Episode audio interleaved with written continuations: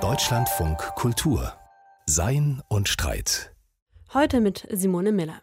Wir alle kennen das, die Zeit kann drängen, kann knapp werden, kann ticken wie eine Bombe oder vergehen wie im Flug. Sie kann auch vor sich hin plätschern, sich dehnen, quälend lang werden, fast zum Stehen kommen.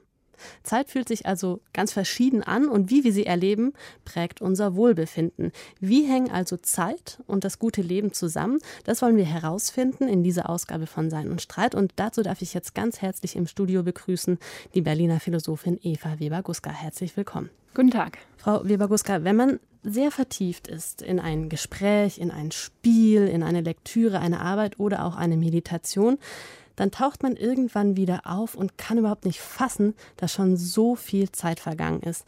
Während man also ganz bei der Sache war, hat man die Existenz der Zeit einfach vergessen, die Zeit für einen Moment lang einfach überwunden. Ist das die vielleicht beste Weise, Zeit zu verbringen? Ja, das mag sich vielleicht ein bisschen paradox anhören, aber tatsächlich könnte man sagen, dass eines unserer besten Arten der Verhältnisses, des Verhältnisses zur Zeit, das ist, wenn wir sie gar nicht bemerken, wenn sie gar nicht äh, auffällt. Wir können das vielleicht auch vergleichen mit anderen Bereichen, wo das so ist, unseren Körper zum Beispiel. Da ist es auch ähnlich. Da ist es gut, wenn wir ihn gerade nicht besonders spüren. Dann heißt es, dass wir in der Regel gesund sind. Und äh, wenn wir krank sind, dann spüren wir ihn sehr. Und ähnlich ist es ein bisschen mit der Zeit, weil man könnte sagen, ganz, ganz grob, dass äh, Zeit und Körper sind beides auf ihre Weise Grundbedingungen des Lebens. Und äh, da ist es besonders gut, wenn wir sie nicht merken, wenn sie gerade nicht auffällig sind, weil wir dann vor dem Hintergrund das alles tun können, wahrnehmen können, urteilen können, empfinden können, was wir eigentlich wollen vor diesem Hintergrund. Gleichzeitig kennen wir aber auch das Gegenteil, den Genuss an Zeit sozusagen. Wenn man zum Beispiel nach einer sehr hektischen Phase es genießt, auf einmal wieder unverplante Zeit vor sich zu haben, einfach nur zu sein, vor sich hinzuschauen, zu schlendern, sich treiben zu lassen, im Urlaub vielleicht sich sogar dem ganzen Rhythmus der, der Jahreszeit hinzugeben. Was genau genießen wir da? Genießen wir da die Zeit, das Zeit haben oder genießen wir da etwas anderes? Genau, wir kennen es alle, dass wir uns darauf freuen, wieder Zeit zu haben nach einer hektischen Arbeit und ähnlichem. Aber es ist dann nicht so, dass wir die Zeit selbst genießen würden, eigentlich, wenn wir genauer hinsehen, sondern so, wie Sie es ja auch schon angedeutet haben, dass wir es genießen, über Zeit frei verfügen zu können. Und das heißt, selbst zu bestimmen, was wir in bestimmten Zeitabschnitten tun und äh, es genießen, einfach bestimmte Dinge nicht tun zu müssen. Es geht also letztlich mehr darum, was man tut, als äh, dass man die Zeit selbst genießt. Denn was wäre das, was hieße es, die Zeit selbst wahrzunehmen? Das heißt zum Beispiel wirklich darauf zu achten, wie eine Minute nach der anderen vergeht, den Sekundenzeiger zu beobachten. Wir sagen nicht, oh, wie toll, jetzt ist wieder eine Sekunde vergangen oder eine Minute oder eine Stunde, sondern äh, das Tolle ist eben, dass wir uns äh, mit dem beschäftigen können, was wir wollen. Im Gegenteil ist es eher so, wenn wir auf die einzelnen Sekunden, Minuten, Stunden achten, dann ist das genau eher ein Zustand, der sehr unangenehm werden kann. Wir kennen ihn alle als die Langeweile in einer einfacheren Form, wo die Zeit nicht vergehen will und wir auf die Uhr starren, wann ist es denn endlich soweit, dass ich entweder dran bin oder dass ich äh, wieder weiß, was ich tun soll oder so. Also hier sehen wir nochmal, dass die Auffälligkeit der Zeit eher ein Problem ist und ähm, das Zurücktreten der Zeit oder nur Zeit über Zeit verfügen zu können, das Bessere ist. Wir haben jetzt also schon so ein bisschen angedeutet, es geht bei Zeit auch viel um das Selbstverhältnis oder den eigenen Bezug zur Zeit. Wenn wir aber einen Augenblick mal ganz kurz auf Zeit als Ressource blicken, dann lässt sich schon auch sagen, so wie etwa ähm, schöner Naturraum oder Ruhe, ist auch Zeit in unseren westlichen Gesellschaften zu einem ziemlich knappen und sehr kostbaren Gut geworden.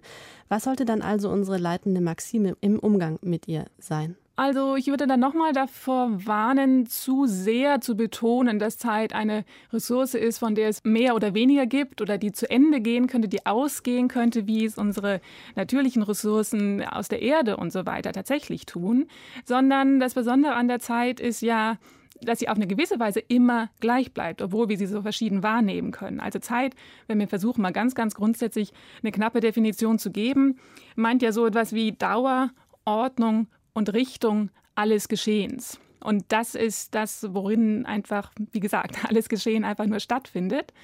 Und wir sollten uns überlegen, was wir geschehen lassen wollen, was wir auch nacheinander geschehen lassen wollen. Und hier geht es mehr darum, wie ähm, füllen wir die Zeit, die uns zur Verfügung steht, sinnvoll. Es geht also um Gestaltung von Zeit. Unser Selbstverhältnis hat wesentlich mit Zeit zu tun, haben Sie auch schon gesagt. Sie sagen auch, unser Selbstverhältnis hat in dem Sinne mit Zeit auch zu tun, dass wir uns immer entwerfen müssen, sowohl in der Vergangenheit als auch in der Gegenwart, als auch auf die Zukunft hin, also Geschichten darüber erzählen können müssen, wer wir mal waren, wer wir gerade sind, wer wir mal sein werden, sein wollen. Und dann stellt sich natürlich die Frage, was muss denn überhaupt gegeben sein, damit diese Zeitbezüge auf Vergangenheit, Gegenwart und Zukunft gut sind, dass die gelingen. Und weil das so eine große Frage ist, kehren wir vielleicht die Perspektive erst einmal um und schauen uns den Krisenfall an, zum Beispiel die sogenannte Midlife Crisis. Da steht man also in der Blüte seines Lebens, blickt auf die letzten 30, 40 Jahre zurück und wünscht sich, alles wäre anders. Was ist da schiefgegangen und was hat es mit Zeit zu tun? Da gibt es natürlich viele Psychologen, Psychologinnen, die sich noch mehr Gedanken darüber gemacht haben als ich. Aber wenn ich es jetzt aus der Zeitperspektive versuche zu beschreiben, könnte man hier sagen, da ist ein Mensch, der bisher frohgemut mit vielen Plänen durchs Leben gegangen ist und immer nach vorne geschaut hat, immer in die Zukunft geschaut hat, was er alles erreichen möchte. Und er hat auch viel erreicht. Und dann in der Mitte des Lebens, wo man sieht, dass man alles erreicht hat und einem die Pläne ausgegangen sind, da kommt man zum Problem. Nämlich plötzlich kann man sich nicht mehr in die Zukunft entwerfen und plötzlich fehlt der Entwurf in die Zukunft. Und das bringt einen in Stocken im Leben. Und das kann zu einer Krise führen. Jetzt ist ja Midlife Crisis eine Art von Depression. Könnte man jetzt also sagen, Depressionen zeichnen sich dadurch aus, dass man die Vergangenheit in einer gewissen Weise nicht ruhen lassen kann und die Zukunft, so wie Sie es gerade beschrieben haben, eben nicht mehr, nicht länger für sich in hellen Farben zeichnen kann, dann wäre sozusagen die Gegenwart so etwas wie überschattet von der Vergangenheit in einer Depression. Genau, das ist ganz richtig. In der Depression spielt die Vergangenheit eine ganz große Rolle und sie bekommt zu viel Gewicht. Plötzlich achtet man nur noch auf die Vergangenheit, denkt nur noch daran, was man getan hat, was man hätte anders tun sollen, was unwiederbringlich ist, was man falsch gemacht hat und so weiter. Depression hat auch viel mit Schuldgefühlen zu tun. Und es hat mit einer verschlossenen Zukunft zu tun, dass man sich so festgehalten fühlt durch das, was man getan hat und damit meint, fest zu sein, dass man keine Freiheit, keine Möglichkeit mehr für die Zukunft sieht, anders zu sein und deswegen auch keine Möglichkeit mehr zu handeln. Ja, wir können da aber sogar noch tiefer gehen bei der Depression und da arbeiten jetzt auch viele Philosophen und äh, Psychiater, Psychiaterinnen und Philosophinnen dran genauer zu zeigen, was da auch eine zeitliche Problematik über diese reine Bezugsbeschreibung hinaus ist. Nämlich, wir müssen uns ja klar machen, dass die Zeit nicht nur die Dauerordnung und Richtung des Geschehens ist, sondern dass es auch darum geht, dass wir Menschen alles wahrnehmen in der Zeit. Und dafür ist der Philosoph Edmund Husserl ganz entscheidend, der sich um das Zeitbewusstsein gekümmert hat und da genau versucht hat, das zu beschreiben.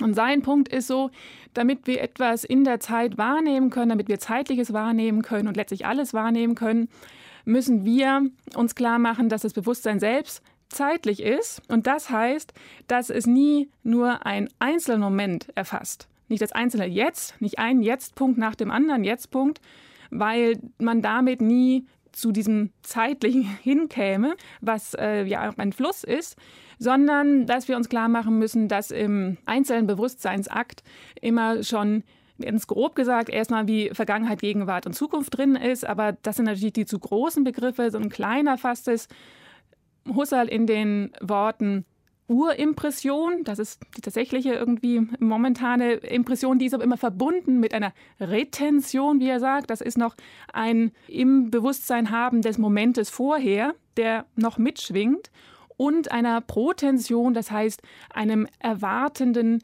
Wahrnehmen des nächsten Moments gewissermaßen. Und das ist so ein Zeitfeld, was so vor sich hin fließt gewissermaßen. Was in der Depression passieren kann, ist nun, dass diese passive Synthese, wie Husserl sie nennt, dass die gestört wird. Und das hat damit zu tun, dass wir in der Depression, wie wir gerade gesagt haben, keine Möglichkeiten mehr in der Zukunft sehen. Und es hat damit zu tun, noch grundsätzlicher, dass man oft dann gar keine Bedeutung mehr im Leben sehen kann. Und wenn man gar keine Bedeutung mehr im Leben sehen kann, dann hat man keine Möglichkeit, irgendwas zu erwarten gewissermaßen, was jetzt Sinnvolles als nächstes kommen könnte. Und damit bricht die Protension weg gewissermaßen, bricht dieser erwartende Wahrnehmungsmoment weg. Und dann haben wir wirklich eine ganz tiefgreifende Zeitstörung, die dazu führt, dass man nicht mehr handeln kann und dass man wie aus der Welt gefallen ist. In der Depression gelingt es also nicht mehr, Sinn nach vorne in die Zukunft zu verlängern. Andersrum, aber doch ähnlich mag es wohl sein, wenn man zum Beispiel mit einer, mit der Diagnose einer schweren Krankheit konfrontiert wird. Denn dann ist ja die Gegenwart auf einmal überlagert von der schmerzlich verminderten Möglichkeit, sich in die Zukunft zu entwerfen. Also ähnlich eigentlich wie bei einer Depression, nur eben aus der anderen Richtung, könnte man vielleicht sagen. Genau, hier wird man nicht so von der Vergangenheit festgehalten, aber die Zukunft scheint ähnlich verstellt, beziehungsweise eben noch ein bisschen anders, nicht verstellt, sondern wirklich ganz praktisch unmöglich gemacht, indem man seinen Tod so nahe vor sich sieht. Also wenn es eine fatale Diagnose ist, die wirklich lautet, man hat nicht mehr lange Zeit zu leben. Und das bedeutet auf jeden Fall eine Erschütterung des Zeitverständnisses der Menschen. Und ich finde es interessant und wichtig, darauf auch hinzuweisen, dass das eine besondere Art, eine besondere Art des Leides ist, das hinzukommt zu dem Moment natürlich des Schmerzes, den man meistens als kranke Person hat, zu der Angst, die man vor dem Tod hat oder dem äh, Verlust, was es alles bedeuten würde, sondern dass dazu kommt diese völlige Erschütterung im Zeitverständnis. Wir haben also gesehen, Depressionen haben viel mit der Erschütterung von Zeit, Verständnissen und Bezügen zu tun. Und unkompliziert könnte man dann im Umkehrschluss sagen, ist unser Zeitverhältnis dann, wenn wir meinen, wir könnten unsere Zeit gegenwärtig und zukünftig gut gestalten. Jetzt lässt sich aber nicht immer alles nach Belieben gestalten und manchmal müssen wir deshalb wichtige Lebensträume suspendieren, also verschieben auf eine unbestimmte Zukunft. Und ein ganz besonderes Beispiel dafür ist das sogenannte Social Freezing, also wenn Leute Eizellen einfrieren, um sich die Möglichkeit zu erhalten, irgendwann doch noch Kinder zu bekommen. Und in diesem Fall schlägt man also der Zeitlichkeit des eigenen Körpers ein Schnippchen, um den eigenen Selbstentwurf, nämlich dass doch noch Kinder kriegen können, nicht aufgeben zu müssen. Kann das zum Problem werden und wann? Ja, das ist ein interessantes Beispiel. Also hier haben Sie auch zwei Momente angesprochen, die noch interessant sind insgesamt im Feld von Zeit und gutem Leben. Zum einen die biologische Zeit, dass unser Körper eine eigene Zeitlichkeit hat, die interessanterweise in aller Regel zirkulär läuft oder zyklisch läuft und wir sonst im Alltags- und Handlungsverständnis auf jeden Fall gegenwärtig in unserer Kulturepoche, wenn man so will, ein lineares Zeitverständnis haben. Und da muss man auch sehen, wie man das eigentlich gut in Einklang bringt, zum einen. Dann ist das Thema des Social Freezing ja interessant, weil wir hier den Fall haben, so könnte man sagen, dass man plötzlich die Zukunft überbewertet. Man hat das ganze Leben vor sich, ist womöglich ein gesunde, eine gesunde junge Frau und denkt aber jetzt schon dran, an die genaue Lebensplanung, denkt sich jetzt schon genau aus, wann man, also erstmal, dass man unbedingt ein Kind haben möchte, dass man es auf keinen Fall dem Zufall überlassen möchte, dass man auch möglichst lange die Möglichkeit haben will und so weiter. Weil der Punkt ist ja, wenn man das machen will, dann muss man es sehr früh machen, eigentlich spätestens bis 25. Wenn man das später macht, ist es medizinisch nicht mehr sinnvoll, dann ist der Effekt so gering, dass es den Aufwand eigentlich nicht lohnt. Und das zeigt, dass man sehr früh dran denken muss. Und wenn man sich das klar macht, dann kann man sehen, dass es hier eine Überbewertung der Zukunft geben kann. Allerdings würde ich jetzt nicht sagen, dass es grundsätzlich gegen die Idee des Social Freezing spricht, denn es ist ja nicht so, dass man damit seine Zukunft wirklich festlegt. Es ist ja nur, dass man die Wahrscheinlichkeit erhöht, später, zu einem späteren Zeitpunkt auch noch Kinder kriegen zu können, ist es keine Garantie. Insofern legt man die Zukunft ja nicht ganz fest. Aber wenn man andererseits die Zukunft ganz festlegen würde, dann hätte man auch ein Problem, weil man natürlich dann ein bisschen die Gegenwart verpasst, wenn man sozusagen immer nur ans Morgen und ans später denkt und nicht daran guckt, wie lebe ich eigentlich jetzt gerade im Moment gut.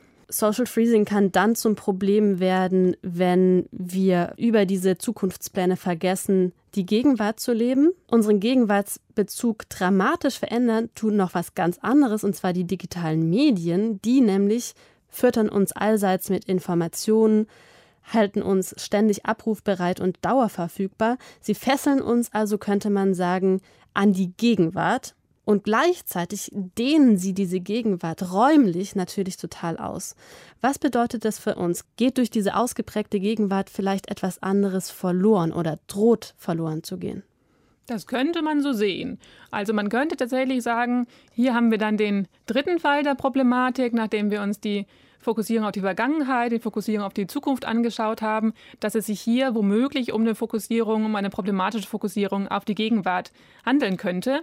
Was ja erstmal interessant ist, weil es ja die andere, vor allem aus der östlichen Philosophie bekannte Idee gibt, dass zum guten Leben genau gehört, sich im Moment zu versenken, sich nur auf die Gegenwart zu konzentrieren. Und genau dagegen steht diese Idee, dass wir uns über die drei Zeitarten hinaus erstrecken sollten, um wirklich in der Gegenwart leben zu können. Die digitalen Medien, wie Sie gerade angedeutet haben, können damit eine Rolle spielen, dass man von der Vergangenheit und Zukunft absieht und fast nur noch im Jetzt lebt. Zum Beispiel, wenn? Zum Beispiel, wenn man von einem Posting zum nächsten geht, immer nur noch erwartet, was kommt jetzt als nächste E-Mail rein, wo ist die nächste neueste Info?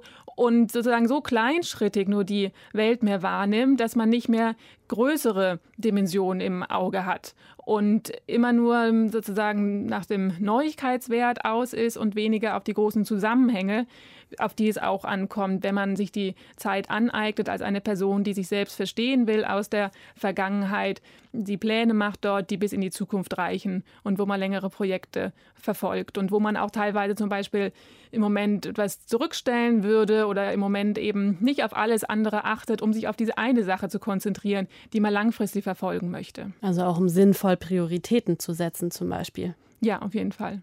Deutschlandfunk Kultur, das Philosophiemagazin Sein und Streit. Zu Gast die Berliner Philosophin Eva Weber-Guska und unsere Frage, was hat das gute Leben mit Zeit zu tun? Wie können wir uns in der Zeit zu Hause fühlen, uns gut in ihr einrichten? Frau Weber-Guska, wir haben schon gesehen, dass das gute Leben viel damit zu tun hat, seinen Frieden mit der Vergangenheit zu machen und irgendwie einen positiven Selbstentwurf in die Zukunft zu richten. Wir müssen Wurzeln in die Zukunft schlagen, hat der kanadische Sozialphilosoph Charles Taylor einmal gesagt. Ein sehr schönes Bild, wie ich finde. Aber was kann man sich darunter vorstellen, Wurzeln in die Zukunft zu schlagen? Und wie kann das gelingen? Das ist tatsächlich ein sehr schönes Zitat, wo ich jetzt leider den Kontext nicht genau kenne. Deswegen versuche ich es einfach mal so weiterzuführen, wie ich darauf sehen würde. Erstmal passt es ja gut zu der Idee, dass wir von uns eine Vorstellung in der Zukunft haben sollten. Interessant ist, dass er Wurzeln sagt, weil das doch ziemlich fest klingt. Natürlich ist es die Idee, das Interessante an dem Zitat ja, dass wir normalerweise denken, wir haben unsere Wurzeln in der Vergangenheit und nun sagt er, wir müssen Wurzeln in die Zukunft schlagen. Also fast ein Paradox. Fast ein Paradox, genau.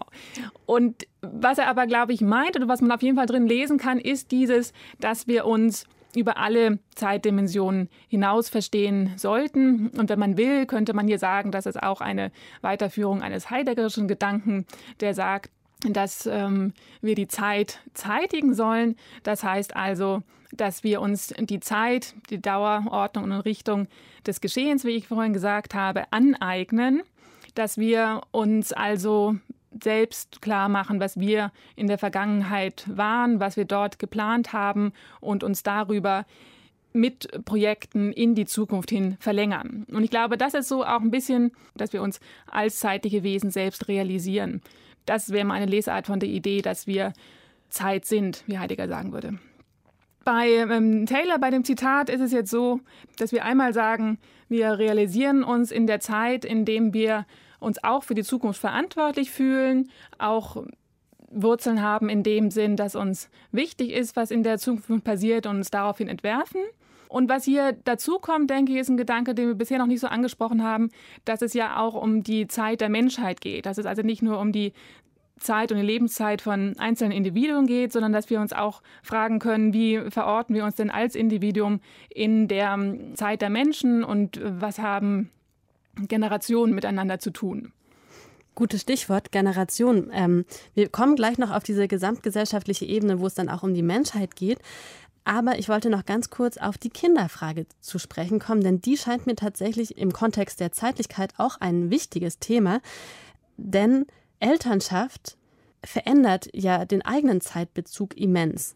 Denn am eigenen Lebensabend blickt man dann nicht nur auf sein eigenes Leben zurück, sondern eben auch auf das der Kinder und man entwirft das Leben der Kinder in eine Zukunft nach dem eigenen Tod. Entspringt der Kinderwunsch dann also auch oft einem tröstlichen Zeitbezug im Alter und vielleicht sogar noch über das eigene Alter hinaus. Ich denke, das ist eine Motivation unter anderem auf jeden Fall, die uns dazu bringt, Kinder haben zu wollen. Ich würde natürlich sagen, sie sollen nicht zu sehr am Vordergrund stehen, weil man auch meinen könnte, das klingt sehr instrumentell, wie man dann rangeht. Ich will ein Kind haben, damit ich selbst länger lebe gewissermaßen. Aber das ist ja immer die Frage bei dem Kinderkriegen, warum kriegt man sie und alle Gründe haben irgendwas mit einem selbst zu tun. Also sollte man das auch nicht überbewerten, dass hier irgendwie egoistische Tendenzen darin sind. Da kommt man ohne auch nicht aus. Und insofern ist es eher ja ein schöner Gedanke wiederum, weil man sich selbst verlängert über die Zeit und es ist eine interessante Idee eigentlich, finde ich, das zu vergleichen, diese Idee jetzt, dass man in seinen Kindern weiterlebt mit der Diskussion, die es gibt um die Länge des Lebens. Also wäre es wünschenswert, eigentlich sehr viel länger oder gar unendlich zu leben, worüber sich auch schon viele Leute Gedanken gemacht haben.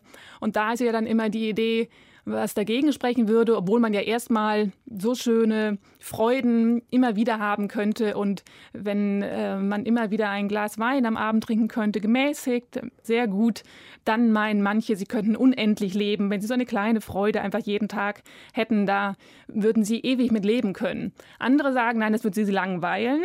Und nicht nur diese kleinen Freuden, sondern auch, was ja mehrere sonst betonen, dass man Projekte braucht. Und erstmal klingt es ja toll, man könnte in einem unendlichen Leben mehrere Leben verwirklichen im Vergleich zu heute, denn man könnte nicht nur Philosophin werden, sondern auch Tänzerin werden, einfach nacheinander. Man könnte erst mal in jungen Jahren vielleicht Tänzerin werden und später dann Philosophin und so weiter. Da meinen aber auch welche selbst dann, wenn es unendlich wäre, wie es auch in der Oper Makropolis ausbuchstabiert wird, dann würde man sich doch irgendwann langweilen. Und im Vergleich dazu ist ja dann die Idee, in seinen Kindern und Enkelkindern und Nachfahren sehr viel länger oder gar unendlich weiterzuleben, eine sehr schöne Idee, wenn man sagt, da wird dann eine, eine Gestik weitergetragen, ein Projekt vielleicht auch weitergeführt, aber vielleicht ist es auch nur das Muttermal am rechten Auge, was dann immer weiter auftaucht im Leben, in der Welt weiterhin ist. Und das kann auch ein schöner Gedanke sein. Wir sehen also, dass die Möglichkeit, sich irgendwie positiv eine Zukunft zu geben, wichtig ist für uns als Gattung Mensch, könnte man sagen. Nun stehen wir aber im Moment als Menschen vor einem ziemlich großen Problem, nämlich wir wissen, wenn wir so weitermachen wie in den letzten Jahrzehnten, dann steuern wir auf einen ruinierten Planeten zu und eventuell auch auf den Untergang der Menschheit. Wir leben also im Moment mit einer apokalyptischen Zukunftserwartung. Wie kann da ein positiver Selbstentwurf in die Zukunft dann überhaupt gelingen? Was heißt es dann auf einem gesamtgesellschaftlichen Niveau, einen positiven Ausblick in die Zukunft zu entwickeln. Apokalyptische Zukunftsbilder gab es schon sehr oft. Auf eine gewisse Weise muss man sagen, die Menschen haben da bisher mit immer noch sehr gut gelebt, sei das am Ende des Römischen Reichs, seien es die Zeugen Jehovas, sei es sehr viel näher die Vision eines Atomkrieges, die nahe bevorstünde, wie es äh, Günther Anders auch gesehen hat oder ähnliches, oder eine Atomkatastrophe, sagen wir. Auf eine gewisse Weise können Menschen also offenbar auch gut verdrängen, glaube ich, und können einfach sich in die Zukunft entwerfen, ohne sehr realistisch dabei zu sein.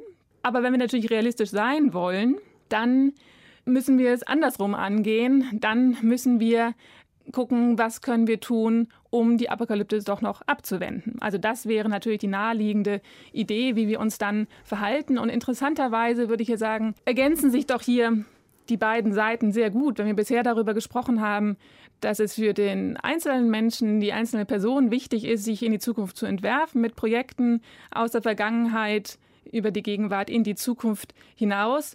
Und wir nun mit der drohenden Klimakatastrophe ganz eindeutig einen Bereich haben, wo sinnvolle Projekte auszuführen gibt, dann könnte man das ja eigentlich wunderbar zusammenbringen und sagen, ich mache es zu meinem Projekt oder zumindest zu einem von meinen sehr wichtigen Projekten, dass ich mich engagiere, um soweit es geht noch etwas von der Klimakatastrophe abzuwenden.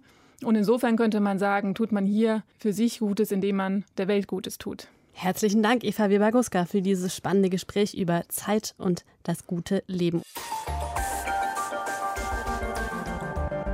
Das Amazonasgebiet steht in Flammen. Noch immer auf mehr als 70.000 in diesem Jahr ist die Zahl der Brandherde inzwischen gestiegen. Und bedroht von den Feuern ist nicht nur das Weltklima, sondern auch das Habitat indigener Gemeinschaften im Amazonas.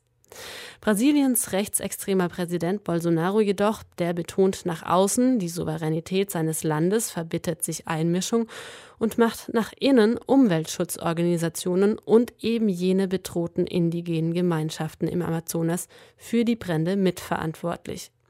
Derweil brennt unser Haus weiter, wie Frankreichs Präsident Macron es formuliert hat.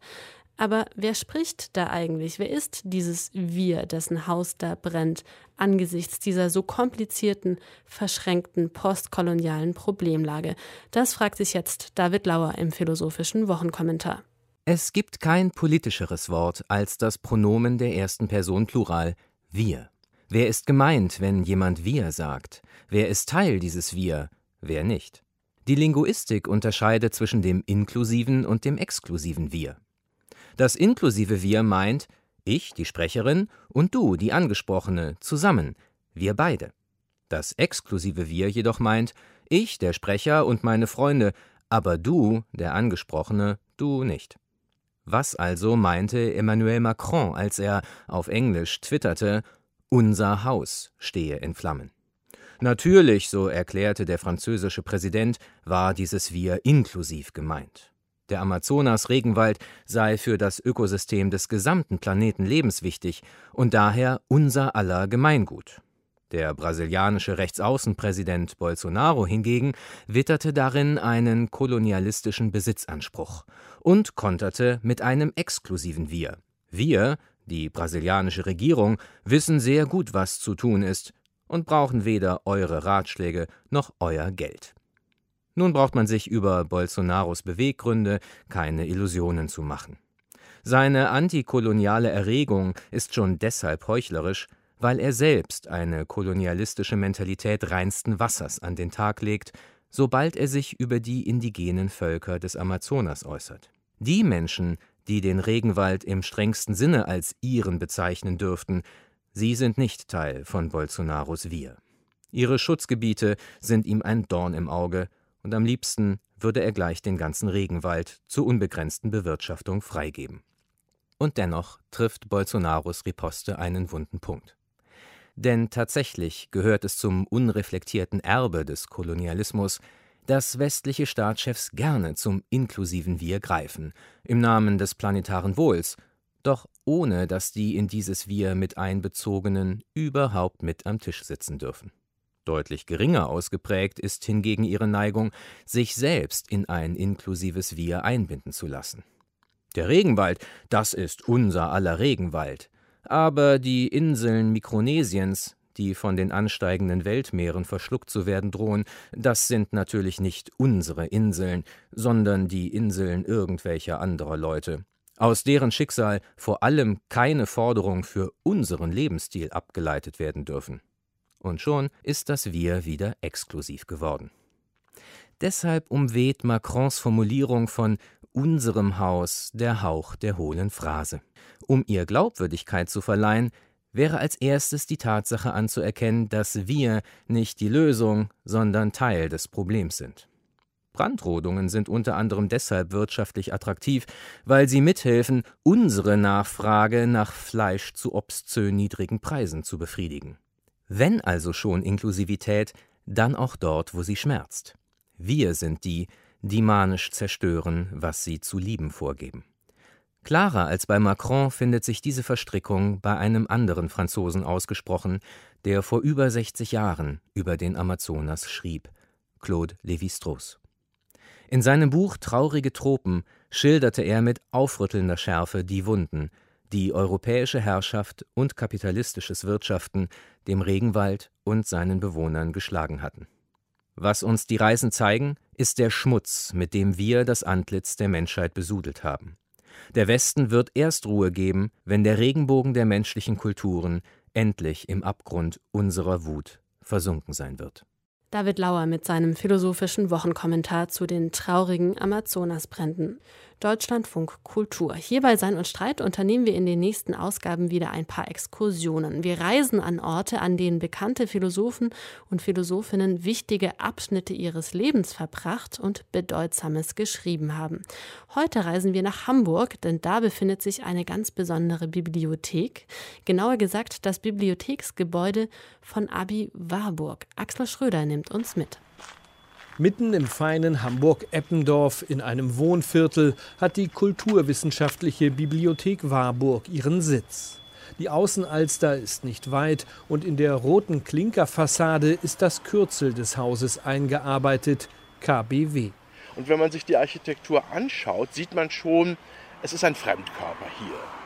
Also so sehen Bürohäuser aus, so sehen auch Bankhäuser aus. Und Warburg kam ja aus einer traditionsreichen Hamburger Bankiersfamilie. Aber selbst ins Geschäft des Vaters einzusteigen, kam dem jungen Abi Warburg nicht in den Sinn, erzählt Uwe Fleckner. Fleckner ist Professor für Kunstgeschichte an der Universität Hamburg und leitet das Warburg-Haus. Über dem Durchgang ins Innere des Hauses ist ein alter Schriftzug in die Wand eingelassen, eine Art Oberthema, das Warburgs Forschung und die Zusammenstellung der Schriften seiner Bibliothek bestimmte.